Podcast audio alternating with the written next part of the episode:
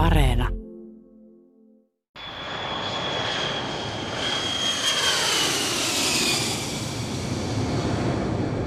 Tänään puhutaan siitä, mihin suuntaan poliittinen tilanne EU:ssa on kehittymässä tämän koronatilanteen vuoksi ja minkälaisia suunnitelmia on olemassa tämän talouskriisin vaikutusten korjaamiseksi ja minkälaisia kiistoja on odotettavissa, kun näitä asioita pohditaan ja näistä sovitaan. Ja miltä vaikuttavat Italian ja EUn väliset suhteet ja miltä vaikuttaa valtioiden välinen luottamus juuri nyt.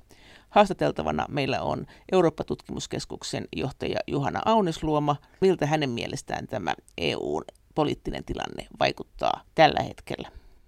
Nyt tästä kriisin välittömästä alkuvaiheesta on päästy vähän eteenpäin. Et selvästi on alkanut hahmottua jo vähän tämä pidemmän aikavälin kaari, että minkälaisia vaikutuksia tällä kaikella talouden pysäyttämisellä ja epidemiatilanteen hallinnalla ja niillä toimilla voisi olla. Et nyt selvästi huomaa, että eri puolilla Eurooppaa katseet alkaa siirtyä niin vähän pidemmälle tulevaisuuteen. Ja sitten joillakin katseet siirtyy jo hyvinkin pitkälle tulevaisuuteen, erityisesti niillä, kuten Ranskan presidentti Emmanuel Macronilla, joilla on sitten toiveita sen suhteen, että tämäkin kriisi syventäisi Eurooppaa entisestään. Mutta jonkinlainen näkymien kun kirkastuminen on ehkä menossa, siitä huolimatta, että tämä on edelleen epävarmaa, niin tilanne on aika erilainen kuin mikä se oli vielä ehkä kuukausi. Yleensä kaikki isot kriisit jättää kuitenkin jotain pysyviä jälkiä. Ja on niin vaikea kuvitella, että tämä olisi jotenkin erilainen tilanne verrattuna vaikkapa finanssikriisiin, eurokriisiin, kylmän päättymiseen, joka oli myönteinen kriisi Länsi-Euroopassa.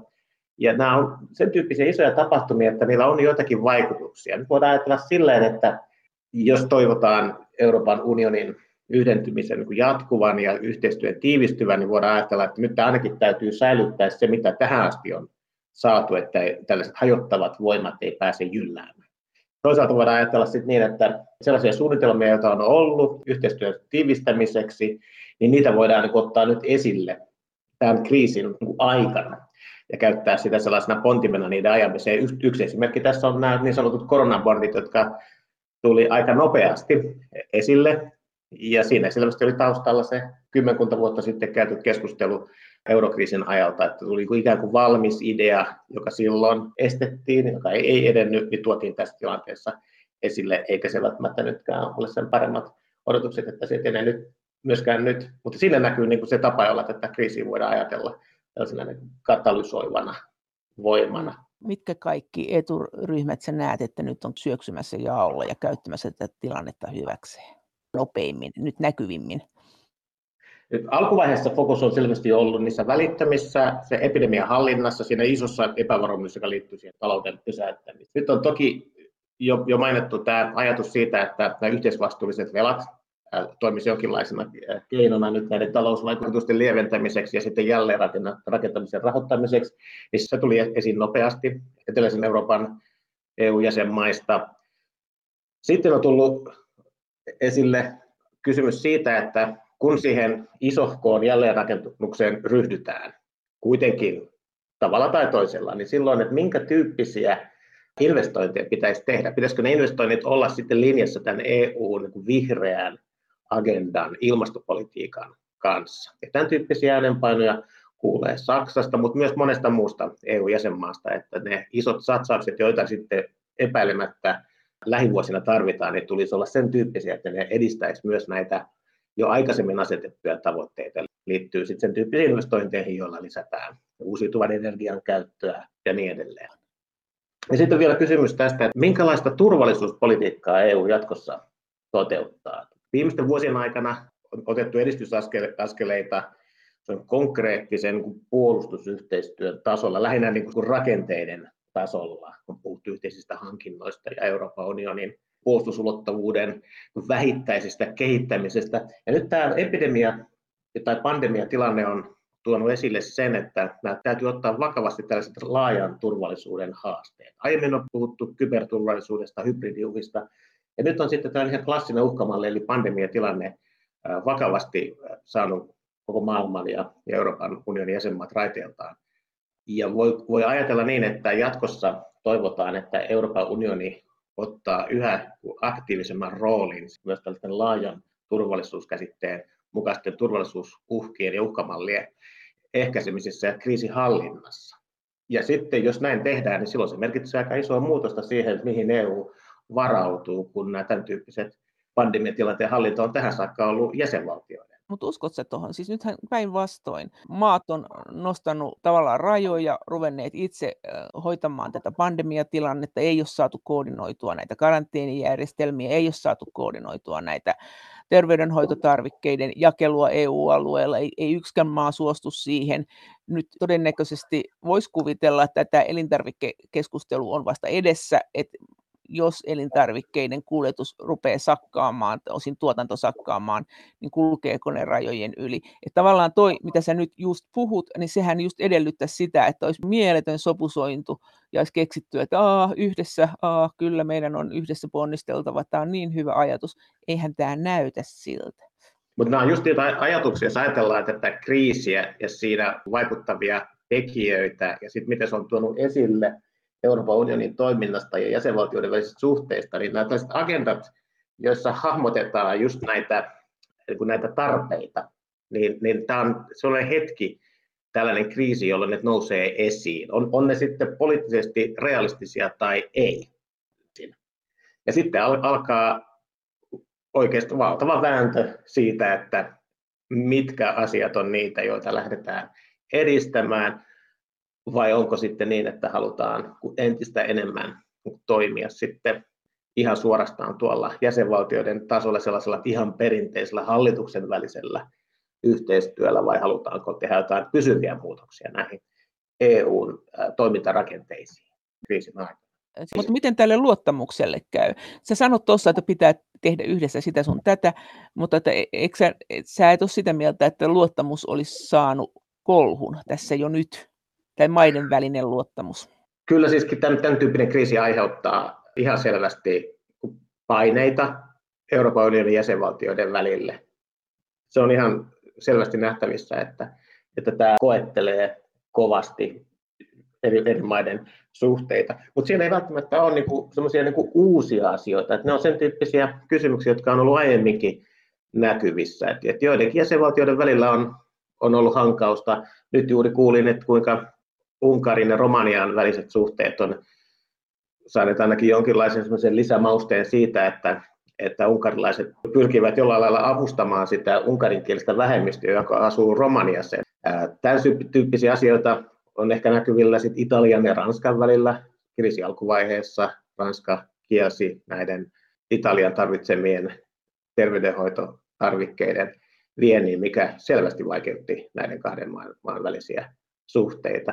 Eli kyllä tällainen kova paine tuo esille niitä jännitteitä, mutta sen tyyppisiä jännitteitä, joita siellä ehkä aiemmin on jo ollut. Ja itse en ehkä ole vielä huomannut sellaisia uusia asioita tässä suhteessa. Sä sanoit kuitenkin, että paineet on voimistunut. Siis kriisin hetkellä nämä valtarakenteet ja kiistat, nämähän tulee usein näkyvämmäksi silloin, kun, kun resurssit vähenee, tämmöiset on, on puutetta asioista, niin mitä sä sanot? Joo, prioriteetit kirkastuu ja sitä omaa yhteisöä, omaa yhteiskuntaa, sen kansalaisia, niin suojellaan ensimmäiseksi ja sitten vasta katsotaan vähän pidemmälle. Ja nämä on tämän tyyppiset reaktiot on olleet niin kuin näkyvissä. Mutta sitten jos katsoo tätä toimintaa, jos katsoo tätä kriisinhallintaa ja sen vaikutuksia poliittisella tasolla, niin, niin toisaalta voi sanoa myös, että nämä päätöksentekojärjestelmät on yllättävän hyviä kuin toimineet. Olisi voinut mennä paljon, paljon heikomminkin. Nämä eri instituutiot Euroopan unionissa on aika hyvin sopeutunut tähän poikkeustilanteeseen, sopeuttanut omaa toimintaansa. Ja samalla tavoin jäsenvaltiot on niin kuin hakenut uusia keinoja käydä tätä keskinäistä keskustelua eri tasoilla, viranomaisten tasolla ja sitten tuolla korkeammalla poliittisella tasolla myös. Eli tämä on vähän sellainen tulkintakysymyskin nyt tässä, että mitä niin kuin pitäisi odottaa, kun tämä tilanne kuitenkin tuli yllätyksenä juuri sen takia, että se tuli niin syvänä ja aiheutti niin ison tällaisen taloudellisen shokin. Eurooppa-tutkimuksen keskuksen johtaja Juhanna Aunesluoma, Mutta vaikkei, vaikka sä sanot, että nämä rakenteet on samat, mutta ne on voimistunut, mutta kyllähän sekin että tässä varmaan tässä mm, vaikuttaa, että mitä, mitä tapahtuu, koska esimerkiksi tuo Italian tilannehan on sellainen, että se, jos, jos seuraa sitä, mitä siellä puhutaan, niin kyllähän se alkaa olla se tunnelma vähän semmoinen, että erotaan eurosta tai, tai erotaan EUsta, että EU-suhde Italialla alkaa olla jo aikamoinen, ja se on sentään iso maa EU-mittakaavassa. Mutta Italiassa se käänne tapahtui jo muutama vuosi sitten.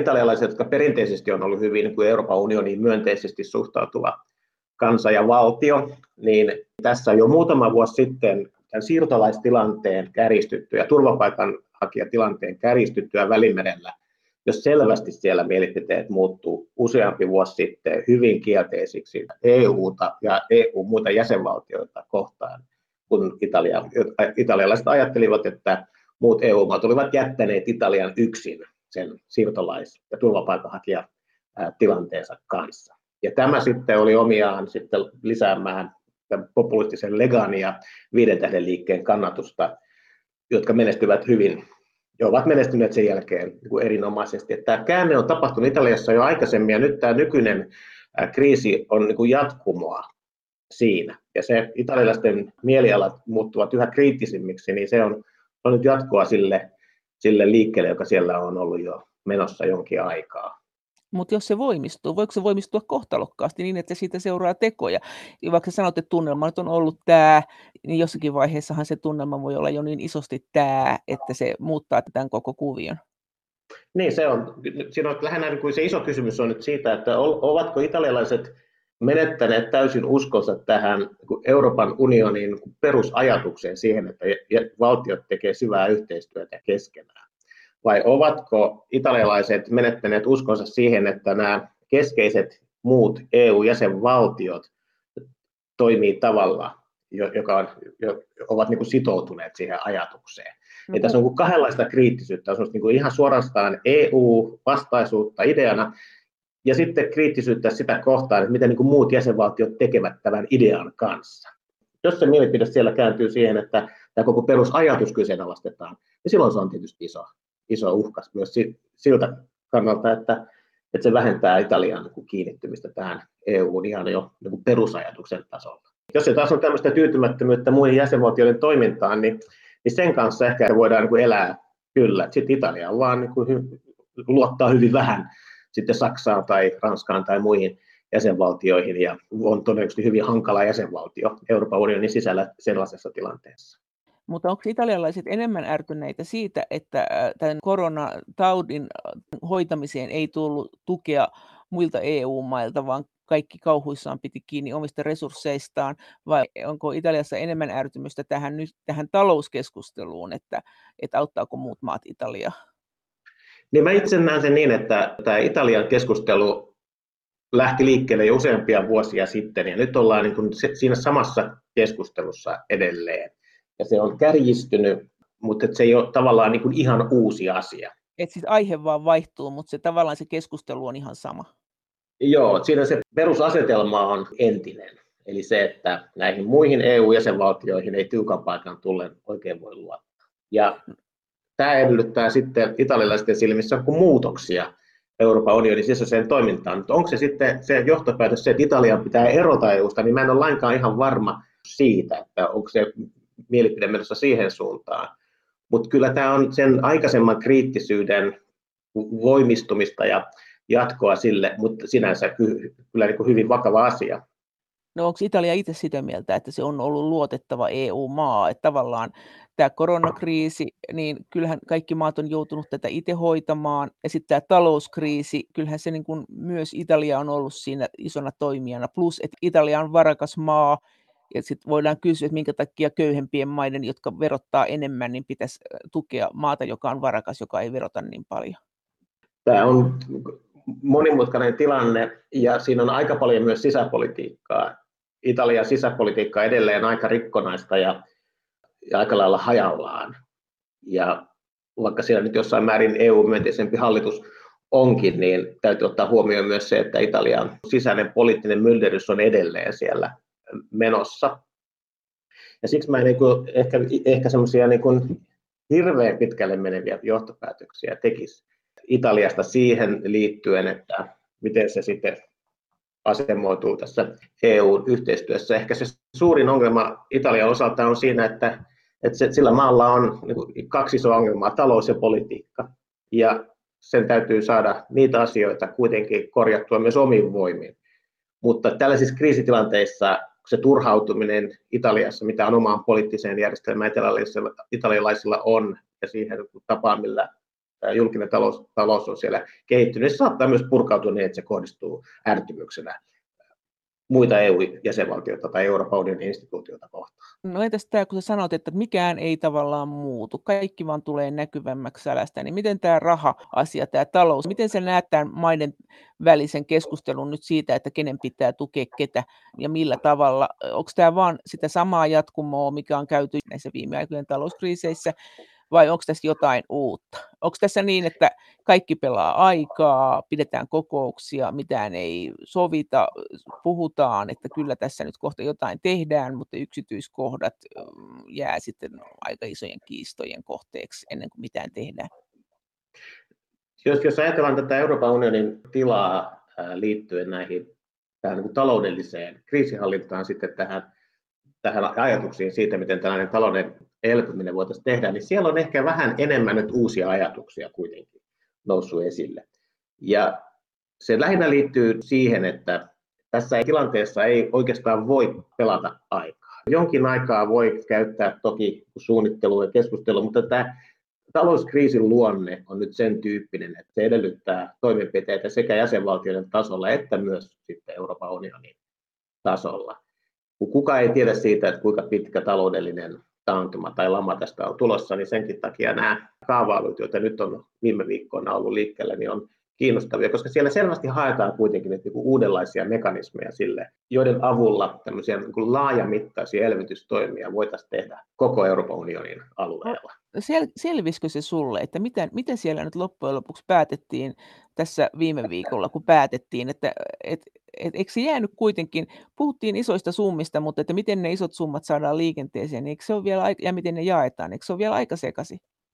Siinä on kiinnostavaa se Espanjasta tullut sellainen niin kuin alkuperäinen suunnitelma, joka tuli niin kuin hyvissä ajoin ennen huippukokousta. Että, että oli, jossa niin kuin haettiin sellaista mallia, vaihtoehtoa nyt tämän yhteisvastuullisen koronabondijärjestelmän ja sitten tämän näiden toimien välillä, jotka silloin ennen pääsiäistä juuri päätettiin tai kehiteltiin, niin siinä näkyy sellaista niin uudenlaista ajattelua siitä, että voitaisiinko tätä niin kuin Euroopan unionin budjettia, monivuotista rahoituskehystä ja Euroopan unionin mahdollisuuksia käyttää rahaa ja lainata rahaa jäsenvaltioiden takaamana, niin voitaisiinko kehittää uusia instrumentteja tähän jälleen rakentamiseen. Ja ne on kiinnostavia ajatuksia, koska ne on uusia ja uutta ajattelua, jossa pyrittäisiin sitten enemmänkin kiinnittämään se fokus sinne, että mihin se raha menee, kuin että mistä se raha tulee ja kuka sen rahan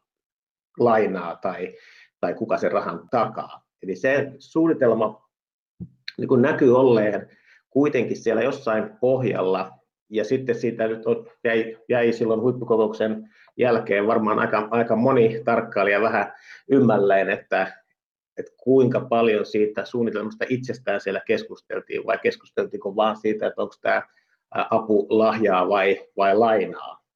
No, mutta eikö se ole se peruskysymys, että eurobondithan on tämmöisiä joukkovelkakirjoja, jotka niin kuin EU laskee liikkeelle ja sitten niillä annetaan rahaa näille jäsenvaltioille. Ja Eikö näin Joo. Mutta mikä tämä on tämä sitten tämä Espanjan idea? Eikö se ole kuitenkin aika lailla sukua tälle, paitsi että niitä ei ikinä maksaa takaisin?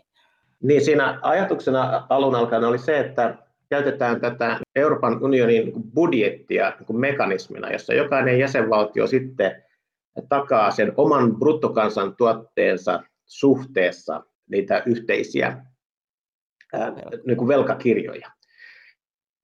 Eli tässä, tässä olisi niin rajoitettu sitä yksittäisen jäsenvaltion vastuuta siitä koko velkarakennelmasta.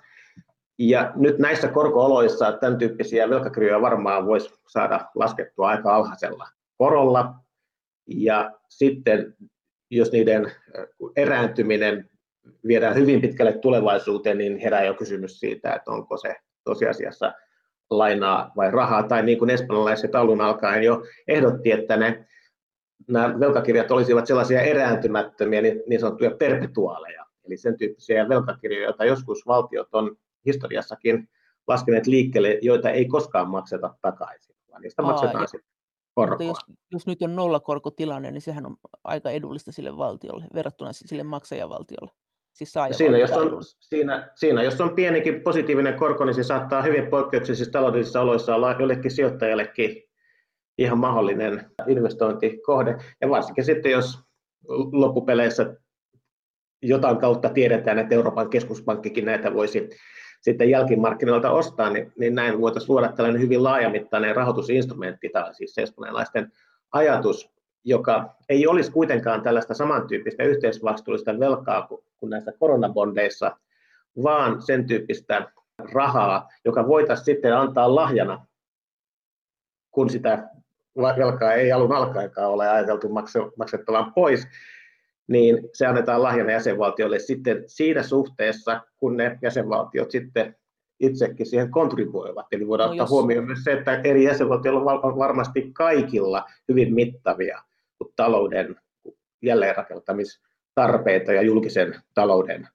vakauttamistarpeita, joita voitaisiin sitten tämän tyyppisellä rahoituksella auttaa. No, Eurooppa-tutkimuksen keskuksen johtaja Johanna Aunesluoma, jos, eikö tämä suuruusluokka, mitä nyt kaavaillaan, on semmoinen tuhat miljardia, mitä tässä nyt tarvittaisiin?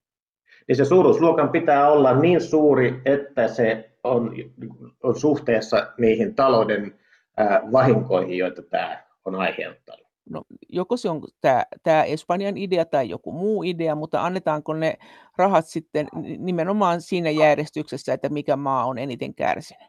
No se on se, tämän suunnitelman tavallaan se tietty älykkyys on siinä, että viedään se keskustelu pois sieltä, että mistä ne rahat tulee, niin sinne, että minne ne rahat menee. Eli täytyy olla sellainen Euroopan laajuinen koronapandemian jälkeinen jälleenrakennusohjelma, jossa koordinoidaan ne investoinnit ja kaikki toimet niin kuin yhdessä, ilman että te, jokainen jäsenvaltio tekee niin kuin omaa jälleenrakennussuunnitelmaa, niin tehdään yhteinen EU-tason jälleenrakennussuunnitelma, joka rahoitetaan sitten näillä poikkeusinstrumenteilla, joita ei ajatellakaan, että tulee mitään pysyvää muutosta siihen, miten EU toimii. Mutta nyt tässä tilanteessa kehitetään rahoitusinstrumentti, ja se olennainen prosessi on sitten se suunnittelu, jolla se jälleenrakennus toteutetaan.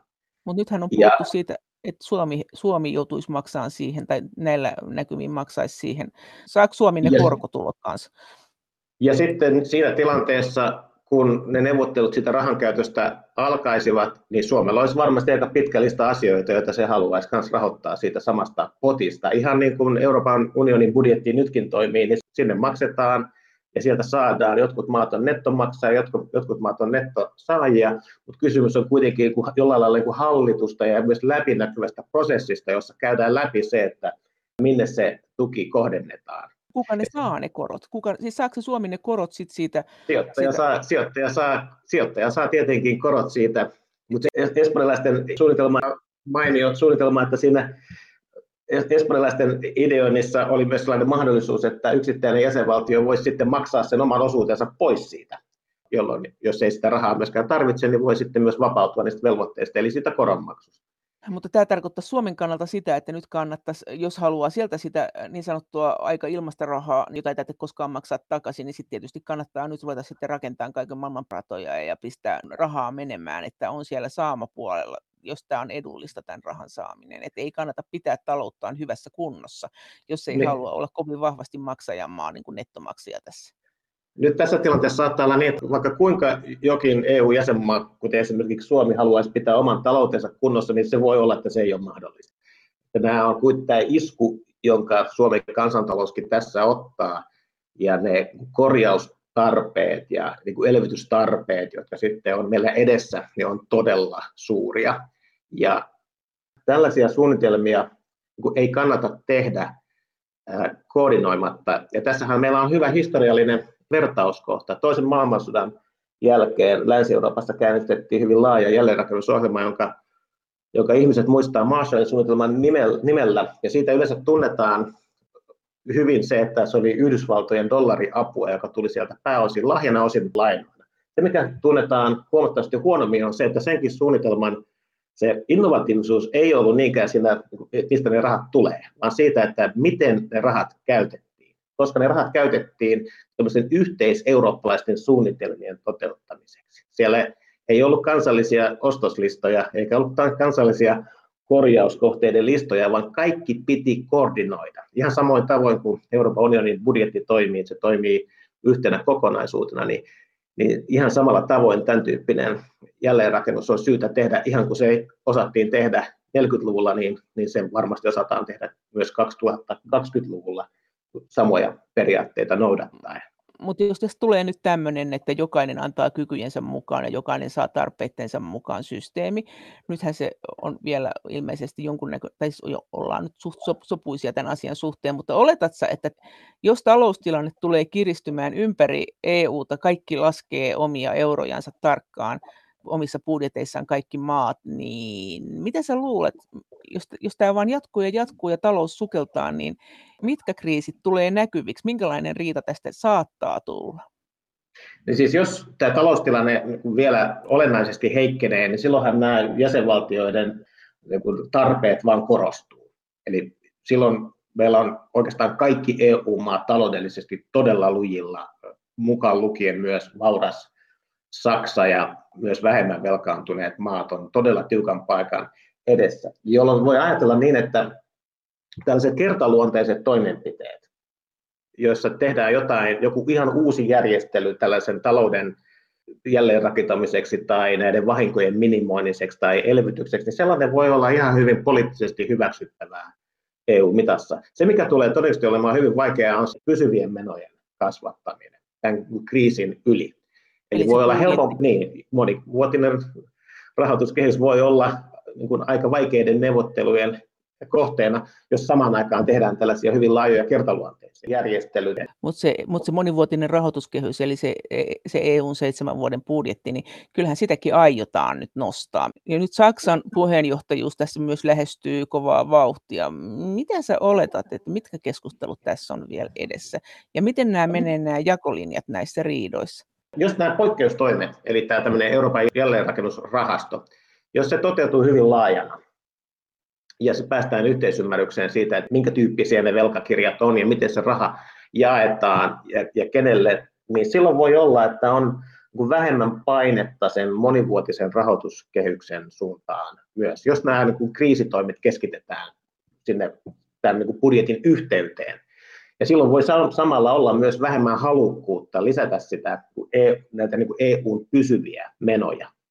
On varmasti painetta lisätä niitä jonkin verran, mutta voi hyvin olla, että jäsenmaissa sitten mietitään, että pitäisikö kuitenkin säästää se pelivara omiin, omaan niin kansallisen tason toimiin. Eli nämä keskustelut tästä monivuotisesta rahoituskehyksestä voi tästä syystä olla, olla aika vaikeita, jos toivotaan siihen niin kovin suurta korotusta. Mutta se kytkeytyy kyllä siihen keskusteluun ja niihin päätöksiin, joita tehdään sitten näistä poikkeustoimista, eli tästä Euroopan jälleenrakennusrahoituksesta. No onko siitä puhuttu vielä, että mihin se annetaan se raha, vai käykö siinä niin kuin Business Finlandilla, että, että se annetaan aika nopeasti se raha ja sitten ehkä ruvetaan jälkeenpäin miettimään, että oli, menikö se nyt oikein? Niin, siihen, va- siihen vaaditaan valmistelua, eli sellaiset toiveet, jossa tämä jälleenrakennusrahoitus lähtisi käyntiin, vaikka heti kesän jälkeen tuntuu aika epärealistisilta, että voi hyvin kuvitella, että, että näitä muita rahoitusinstrumentteja, joista nyt on jo sovittu, niin käytetään niin tämän vuoden puolella, mutta vasta sitten esimerkiksi vuoden 2021 aikana alkaisi tulla sitten toimeenpanoon tämän jälleenrakennustoimia, jotka voi kestää sitten useamman vuodenkin. Annetaanko ne suoraan näille maille vai annetaanko näissä maissa niin toimiville yrityksille? Niin, nämä kaikki on nyt sitten vielä auki, että miten tämä toteutetaan. Että jos siinä sovelletaan sitä historiallista esikuvaa, eli tätä 40-luvun Marshallin suunnitelmaa, niin silloin siihen suunnitteluun käytetään aika pitkä aika. Ja silloin ne tarpeet määritellään siellä niin kuin eri puolilla ja niin, että ne koordinoidaan niin, että niillä saadaan niin kuin mahdollisimman voimakas vaikutus, kun nyt kuitenkin haetaan sitten sellaista voimakasta talouden niin kuin elvyttävää vaikutusta, niin silloin se kannattaa tehdä koordinoidusti koko EU-tasolla. Mutta et se, että, että meneekö ne rahat ää, valtioiden kautta vai, vai miten, niin, niin se on sitten sen suunnittelun aikana selviää. Onko sen pakko mennä valtioiden kautta, jos se on tavallaan ilmasta, jos näin käy, että se on ilmasta rahaa, jota ei koskaan takaisin makseta. Ei kai semmoisia rahoja voida antaa yksittäisille yrityksille vastikkeetta, vai voidaanko? Niin, että Euroopan unionissa on paljon toimijoita, on kaupunkeja, kuntia, jos ajatellaan nyt Euroopan unionin budjettia, miten se toimii, niin siellä on mekanismeja, joissa myös sitä rahaa ohjataan aika suoraankin näille niin rahan käyttäjille. Ja siinä on iso keskustelu siitä, että halutaanko käyttää sellaisia mekanismeja, jotka nyt on jo Euroopan unionin rahoitusinstrumenteissa, halutaanko kehittää samantyyppisiä vai, vai miten se tehdään, niin siinä, siinä on, on erityyppisiä malleja, mitä voi hyvinkin kuvitella. Eurooppa-tutkimuksen keskuksen johtaja Juhanna Aunesluoma näistä jäsenmaiden välisistä nyt näistä suhteista, että miten tämä on iskenyt tämä kriisi niihin. Onko tässä ihan samat jakolinjat kuin oli esimerkiksi talouskriisissä vai mit, mitä tässä on? Minkälaista riitaa nyt ilmassa tai, tai ystävyyttä tai liittolaisuutta? No ihan sellaisia uudenlaisia jakolinjoja Euroopan unionin, unionin niin jäsenvaltioiden tai näiden niin alueiden välillä niin ei nyt näyttäisi olevan näkyvissä. Eli nämä jännitteet, joita on, niin on tuttuja jo viime vuosilta tai vähän pidemmältäkin ajalta. Että se ehkä se isoin niin jäsenvaltioiden sisäiseen dynamiikkaan liittyvä uusi asia on se, että nyt näyttäisi olevan niin, että vaikka Ranska ja Saksa pääsisivät yhteisymmärrykseen jostakin asiasta, niin se ei niin vielä takaa sitä, että siitä tulee yhteinen EU-tason päätös.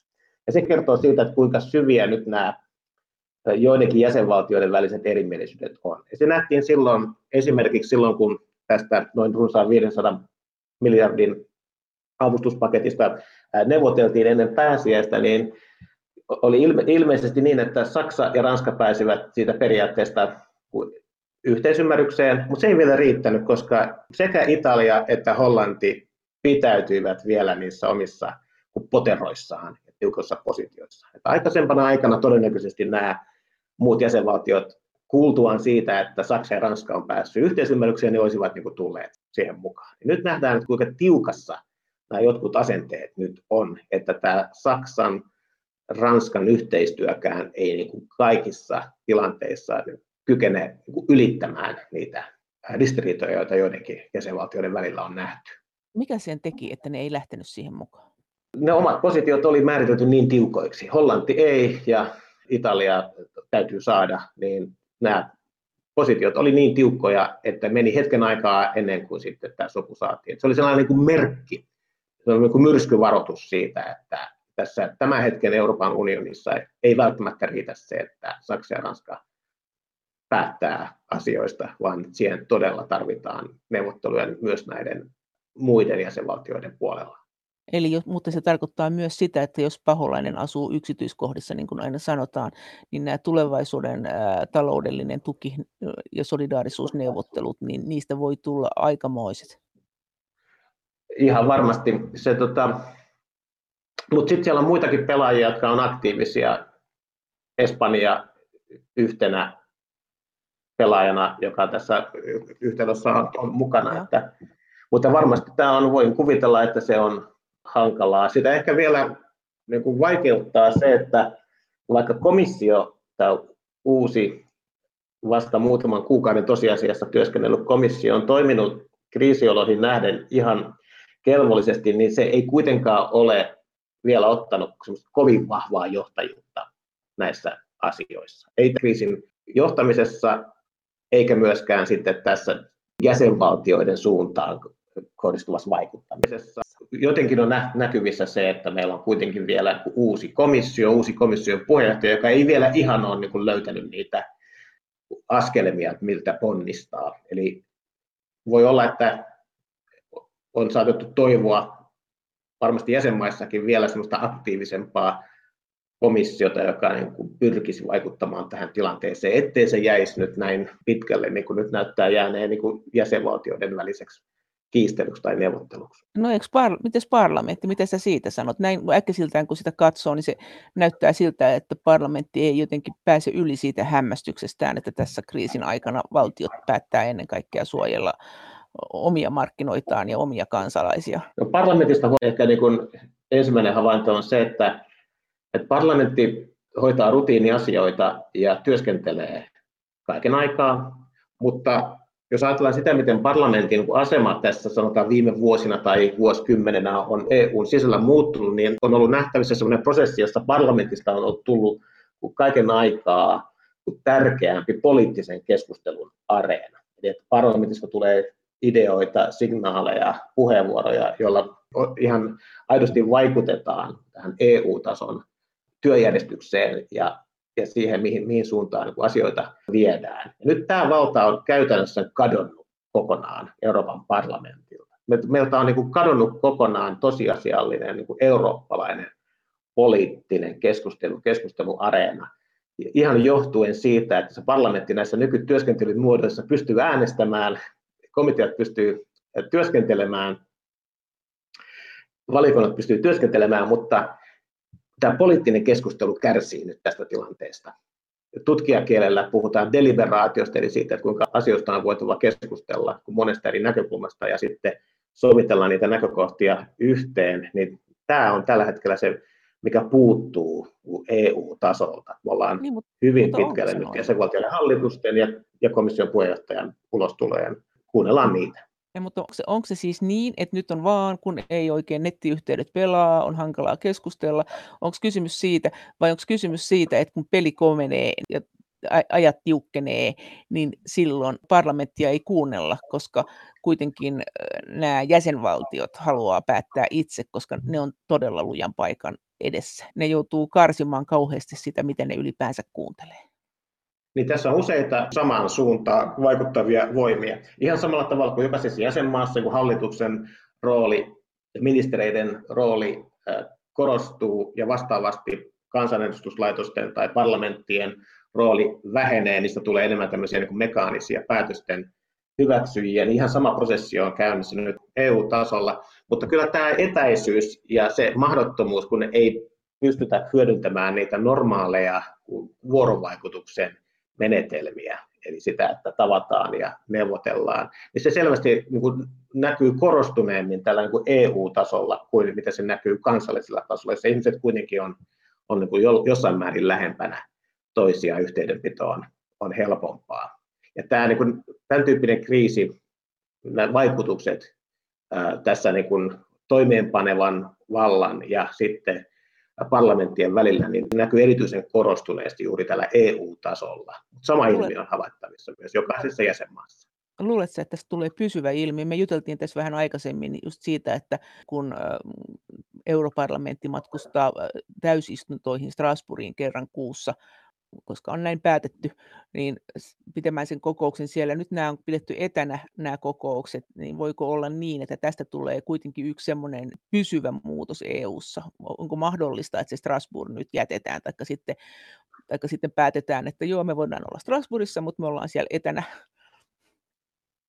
Mä uskon, että se Strasbourgin merkitys saattaa tässä jopa korostua, koska se parlamentin istunto, joka siellä sitten tämän kriisin jälkeen pidetään, niin se tulee olemaan symbolisesti erittäin merkittävä. Se tulee olemaan niin kuin uutistapahtuma itsessään, kun parlamentti palaa takaisin fyysiseen työskentelyyn. Ja sen jälkeen ehdotukset siitä, että työskentely Strasbourgissa pitäisi lopettaa, niin, niin voi olla, että on, on aika lailla kuin vastatuulessa, ja koska se tulee saamaan tällaista symbolista arvoa. Nyt sitten saattaa tapahtua muita muutoksia kyllä, esimerkiksi parlamentin työskentelyssä, ja miksei nyt muutenkin, muutenkin EU-toimielimissä, jossa saatetaan aikaisempaa enemmän hyödyntää nyt näitä teknologisia välineitä toivon mukaan niin, että se niin kuin tehostaa ja edesauttaa keskustelua ja yhteydenpitoa eikä haittaa sitä. Mutta mä luulen, että se paluu Strasbourgissa ja myös Brysselissä normaalioloihin tulee olemaan niin, niin symbolisesti merkittävää, joten eurooppalaisen yhteistyön niin kuin julkikuvankin puolesta. Ja sama pätee muuten varmasti ensimmäiseen Eurooppa-neuvoston kokoontumiseen, joka tehdään fyysisesti. Niin sekin tulee olemaan merkittävä symbolinen hetki, kun johtajat taas tapaavat toisensa. Ei virtuaalisesti, vaan ihan, ihan oikeasti fyysisesti. Tai sitten se talouskriisi on niin kova, että ei ketään kiinnosta nämä muodot. Niin, mutta näistä todennäköisesti ne, niistä saadaan joku sellainen niin kuin virstapylvästä, joku, joku etappi tällä tiellä. Ja no. ne saattaa olla sitten myös samantyyppisiä asioita kansallisesti, esimerkiksi milloin kansanedustuslaitokset palaa niin normaaliin työskentelyyn. Voi olla samalla tavalla. Kuin. Eurooppa-tutkimuksen keskuksen johtaja Juhanna Aunesluoma. Miten iso isku tämä on integraatiolle EU-ssa? Voi useita tulevaisuuden kuvia, jotka on vaihtoehtoisia. Et voidaan ajatella, että tämän, tämän tyyppinen kriisi ja se, miten siitä selviydytään, niin on niin kuin olemassa olevien rakenteiden testi. Ja siitä voidaan vetää sitten hyvin erityyppisiä johtopäätöksiä, riippuen siitä, mikä oma niin kuin käsitys jo aiemmin on ollut siitä, että mihin Euroopan unionia tarvitaan. Täytyykö sitä tiivistää vai osoittaa, osoittaako tämmöinen kriisi, että tarvitaan jotakin ihan muuta. Mä uskon, että sellaista niin kuin isoa eksistentiaalista uhkaa nyt ainakaan niin kuin lähitulevaisuudessa ei varmaan näy. Ja se johtuu ihan siitä, että nämä jäsenvaltiot tarvitsevat tätä keskeistä koordinaatiota nyt todella kipeästi ja odottavat sitä myös toisiltaan. Erityisesti siinä vaiheessa, kun aletaan tämän kriisin jälkihoito ja se taloudellinen elpyminen. Mutta sitten voi olla, että, että nousee myös äänenpainoja siitä, että onko tämä EU rakennelmana sellainen, että se on niin kuin tosiasiassa niin kuin kriisin kestävä vai tarvittaisiko jotain muuta. Et kyllä tässä voi olla sellainen aika vakavan pohdinnan paikka myös, myös riippuen siitä, että miten EU kollektiivina tämän kriisin selättää ja miten se pääsee tästä ulos myös hyvin erityyppisistä skenaarioista. Meillähän on menossa parhaillaan tällainen disintegraatiovaihe, Britannian ero konkretisoituu ja, ja voi, olla, voi olla hyvinkin niin, että myös sellaiset näkemykset, joissa halutaan sellaista väljempää kansallisvaltioiden Eurooppaa, vahvistuu tämän kriisin myötä. Mutta voi olla, että päinvastaisetkin mielipiteet vahvistuu. Varmaan käy niin, että on, on aika, aika vilkasta keskustelua joka tapauksessa edessä. Joo, mutta eikö, eikö todennäköisintä ole kuitenkin, miten tässä hetkessä nyt katsoo, että tämä tämmöinen vapaakauppa-alue idea voimistuu, että, että nämä tavaroiden liikkuminen on tärkeää ja sitten toisaalta tämä kansallisvaltioiden itsemääräämisoikeus on myös tärkeää, koska selkeästi tämä on kuitenkin lyönyt sellaista luottamussäröä näiden maiden välillä. Niin siis varmasti nyt, nyt, nyt saattaa käydä niin, että niin kuin korostuu sekä tämä niin kuin perimmäinen valta, eli suvereniteetti, sen niin kuin suvereniteetin ydin, joka kantaa viimekätisen vastuun kansalaisten terveydestä ja, ja hengestä ja, ja myös taloudellisesta hyvinvoinnista, niin se saattaa, että se korostaa nyt tätä niin kuin jäsenvaltioiden eli kansallisvaltioiden tasoa. Mutta sitten toisaalla tapahtuu, voi ajatella, että tapahtuu sellaista niin kuin polarisaatiota, jossa myös sit se niin kuin toinen, ikään kuin tämän, tämän janan toinen pää, eli se näiden jäsenvaltioiden välinen yhteistyö sitten jossakin kriittisissä asioissa, joka liittyy sitten siihen, kuinka hyvin ne pystyy hoitamaan näitä perimmäisiä päämääriään siellä kansalaistensa suuntaan, niin sekin saattaa korostua. Ja voi olla, että se harmaa alue siinä välillä, josta on niin vaikeaa sanoa, että onko se sitä ylikansallista yhteistä päätöksentekoa vai jäsenvaltion, jäsenvaltion päätöksentekoa, niin se saattaa kaventua ja tässä tulee sellainen tietty kirkastuminen sen suhtaan, että mitkä asiat on niitä oikeasti niitä välttämättä EU-tasolla hoidettavia ja mitkä on sitten niitä, jotka halutaan hoitaa kansallisvaltioiden tasolla. Eurooppa-tutkimuksen keskuksen johtaja Juhanna Aunesluoma. Mutta tuleeko tämä sitten myös muuttamaan tavallaan tätä rakennetta, että kun nyt me ollaan opittu, että nettiyhteydellä voi myös käydä kokouksia, ihan ollaan, ollaan totuttu tähän, niin onko näin, että tulevaisuudessa ehkä sinne Brysseliin ei niin helposti mennäkään, vaan ollaankin etäyhteydessä, joka tarkoittaa sitä, että tavallaan kun sinne ei mennä, niin se on paljon kirkastuneempi se, että nyt ollaan tässä ja tässä maassa ja tässä ja tässä ministeriössä ja hoidetaan näitä asioita. Et tuleeko tämä todennäköisesti, oletatko näin, nostamaan jäsenvaltioiden roolia ihan siten, että, että, että se on selkeämpää?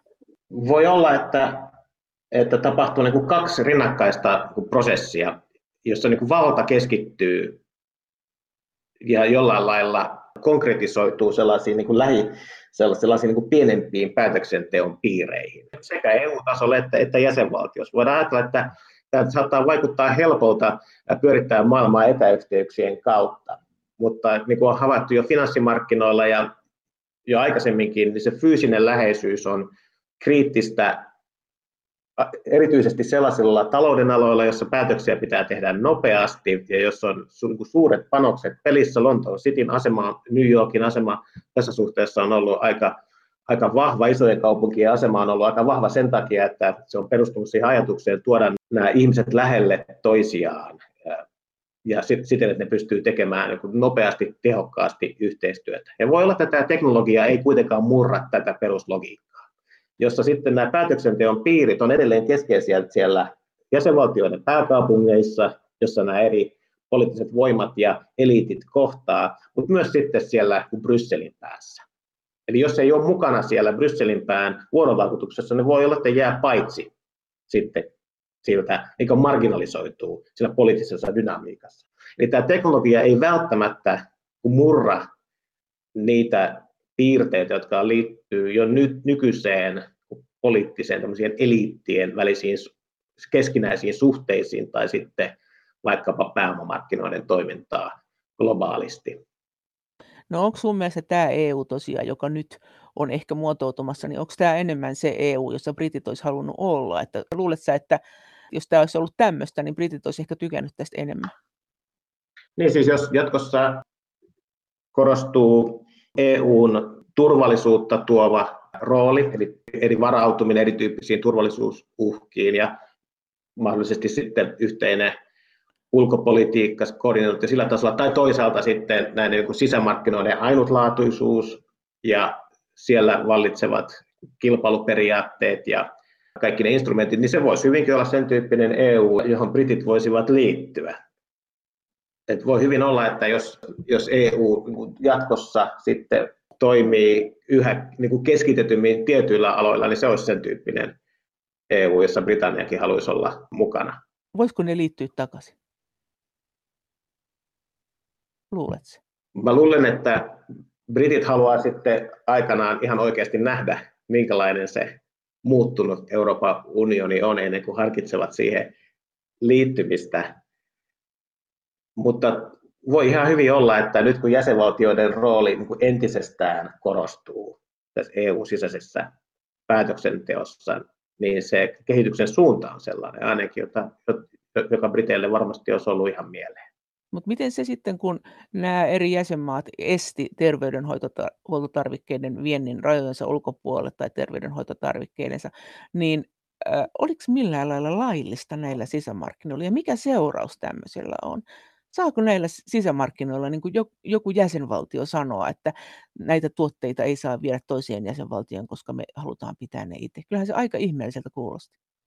Niin siis sisämarkkinoiden toiminnan periaate on se, että tällaisia toimenpiteitä ei tehdä. Mutta sitten taas ne kansalliset varautumissuunnitelmat ja toimenpiteet on sen tyyppisiä, jossa se oma yhteiskunta, kansalaiset pannaan etusijalle. Ja tässä on niin kuin selvä ristiriita. Ja se havaittiin heti, että se edellytti ratkaisuja, tämän sisäänrakennetun ristiriidan ratkaisua, kun kriisitilanteeseen vedoten kuitenkin poiketaan niistä sisämarkkinoiden pelisäännöistä. Se on ihan selvää, että tämä tuli näkyviin. Mutta tämä oli laitonta periaatteessa. Ei, tämä ei ollut EU-sisämarkkinasääntöjen mukaista millään lailla todennäköisesti. Ei missään nimessä, mutta toki kriisitilanteessa voidaan vedota siihen, että, että on, on sellaisia niin kuin ylitse pääsemättömiä tekijöitä, seikkoja, jotka pitää ottaa huomioon. Mutta Tulee... sisämarkkinoiden toimintaan se ei kuulu. Mutta, mutta se ei ollut juridisesti väärin, että vaan tässä on tämmöinen excuse. Kukaan näistä ei joudu EU-tuomioistuimeen tästä todennäköisesti. Okay. No todennäköisesti ei just poikkeukselliset olot huomioiden, niin tästä syystä sitten nämä poikkeamat on hyväksytty. No, eikö tämä nyt sitten tarkoita sitäkin, että voisi sanoa, että me ei anneta muille maille mitään rahaa, kun me tarvitaan itse, kun on näin poikkeuksellisen tiukat ajat, että tämä ei ole vielä tämä millään lailla loppuun käsitelty tämä talousasia? No, silloinhan on kysymys neuvottelusta, että, että jos jokin osapuoli ottaa tiukan linjan, niin sitten voi tietysti olettaa, että muut osapuolet ajavat myös omia etujaan. Et kysymys on kuitenkin siitä, että jokaisella on tässä niin kuin annettavaa ja jokaisella on myös asioita, joita se haluaa muilta. Eli no milloin... viime, viime kädessä kysymys on neuvottelusta. No milloin sä luulet, että tässä tulee kovimmat riidat tässä talousasiassa, että miten näitä tukirahoja jaetaan? Että jos ajatellaan, tässä nyt on mietitty, että milloin on koronan huippukausi missäkin päin ja tuleeko se takaisin ja muuta, mutta jos sä voisit pistää kalenteriin ruksin, että tässä on nyt kovat talousriitojen ajat, niin mihin kohtaan sitä sijoittelisit? Heinäkuuhun vai syyskuuhun vai? Itse ajattelisin niin, että, että vaikka tämä tilanne on ollut nyt tosi vaikea ja nämä kriisipäätökset maaliskuusta alkaen on ollut tosi vaikeita ja lainkaan niin vähättelemättä tämän tilanteen kriittisyyttä, niin itse uskon, että tämä on ollut se helppo vaihe kuitenkin tässä EU-tason päätöksenteossa erityisesti. Eli se on huomattavasti vaativampi ja vaikeampi prosessi, joka alkaa siinä vaiheessa, kun aletaan miettimään niitä yhteisiä panostuksia siihen jälleenrakentamiseen. Ja se tapahtuu ja se tapahtuu kesästä, kesästä eteenpäin. Toivottavasti kriisi alkaa olla sellaisessa vaiheessa, että aletaan to- todella neuvottelemaan niistä toimenpiteistä, joilla sitten Euroopan taloutta korjataan ja vauhditetaan talouden myönteistä kehitystä ja, ja muutosta, niin, koska silloin siinä törmäävät paitsi nämä kansalliset intressit, myös näkemykset siitä, että, että minkälainen se Euroopan talous pitäisi olla, kuinka vihreä, kuinka ilmastokestävä, minkälaisia muita tavoitteita mahdollisesti on niin kuin työllisyyden edistämiseksi, koulutuksen edistämiseksi, minkälaisia yhteiskunnallisia investointeja halutaan muita tehdä kuin pelkästään näitä välittömiä yritysten ja, ja talouden olemassa olevien rakenteiden korjailua. Ja sen takia se on todennäköisesti vaikeampi prosessi kuin tämä kriisi on tähän saakka ollut. Miten sä luulet, että EUn suhde muuhun maailmaan tulee nyt kehittymään? Nyt me eletään tämmöistä suojautumisen ja tämmöisten omien markkinoiden suojautumisen aikaa ja ehkä vähän myös tämmöistä epäluottamuksen aikaa. Näyttää siltä, että nämä olemassa olevat kehityskulut, jossa poliittinen etäisyys kasvaa näiden maailman suurten valtakeskittymien välillä, jotka on siis Yhdysvallat, Kiina ja Euroopan unioni, sitten siellä lisäksi ehkä, ehkä Venäjä, Intia, ää, joitakin muita valtakeskittymiä. Nämä kaikki on aika omilla linjoillaan ja tekee vähemmän yhteistyötä kuin mikä olisi tarpeen. Voi olla, että sellainen kehitys, jossa, jossa sitten EUkin niin kuin ajautuu yhä kauemmaksi Yhdysvalloista, mutta myös jossa sitten on aikaisempaa enemmän jännitteitä Kiinan kanssakin, on täysin mahdollinen. Tämä kriisi koettelee aika kovasti nyt näitä Kiinan suhteita keskeisiin muihin maailmanmahteihin ihan johtuen siitä, että Kiinankin toimintaa arvostellaan ja siihen kohdistuu kovaa kritiikkiä. Miten tämä tilanne sitten vaikuttaa tavallisiin ihmisiin? Mitä tässä tulee tapahtumaan? No, jokaisessa maassa, jossa tämä kriisi on käynnissä, niin varmasti testataan sitä, että kansalaisten keskinäistä solidaarisuutta. Ja myös testataan sitä, että missä määrin ihmiset luottavat omiin viranomaisiinsa ja poliittisiin päätöksentekijöihin. Ja varmasti ihmiset joutuu miettimään myös sitä, että mitkä on niitä niin keskeisiä asioita siinä omassa yhteiskunnassa, joita halutaan varjella sitä niin kuin arvojen järjestystä. Tämä on testi, joka niin kuin käydään läpi kuin joka puolella maailmaa. Ja voi olla, että sen niin kuin testin lopussa meillä on niin kuin voittajia ja häviäjiä. On yhteiskuntia, joissa kansalaiset edelleen luottaa hyvin paljon omiin päätöksentekijöihin ja yhteiskunnan perusrakenteisiin ja kokevat sitoutuvansa siihen. Sitten voi olla, että tämä kriisi runtelee yhteiskuntia myös niin, että se niin pahentaa niiden yhteiskuntien olemassa olevia ongelmia ja, ja jakolinjoja ja niitä syventää. Näin sanoi Eurooppa-tutkimuksen keskuksen johtaja Juhana Aunesluoma. Kiitos teille kaikista viesteistä ja kommenteista, joita viime ohjelman jälkeen tuli paljon. Ja silloin viime ohjelmassahan keskusteltiin siitä, että minkälainen talouskriisi tai iso lama on tulossa nyt lähiaikoina ja näistä asioista te halusitte, että puhutaan jatkossa enemmän, ja näihin teemoihin kyllä palataan tässä lähitulevaisuudessa. Kaikki viestit ja kommentit ovat aina erittäin tervetulleita, ja niitä voi lähettää sähköpostiin osoitteeseen maija.elonheimo.yle.fi ja sen lisäksi me voimme keskustella yhdessä näistä asioista Twitterissä aihetunnisteella hashtag Brysselin kone.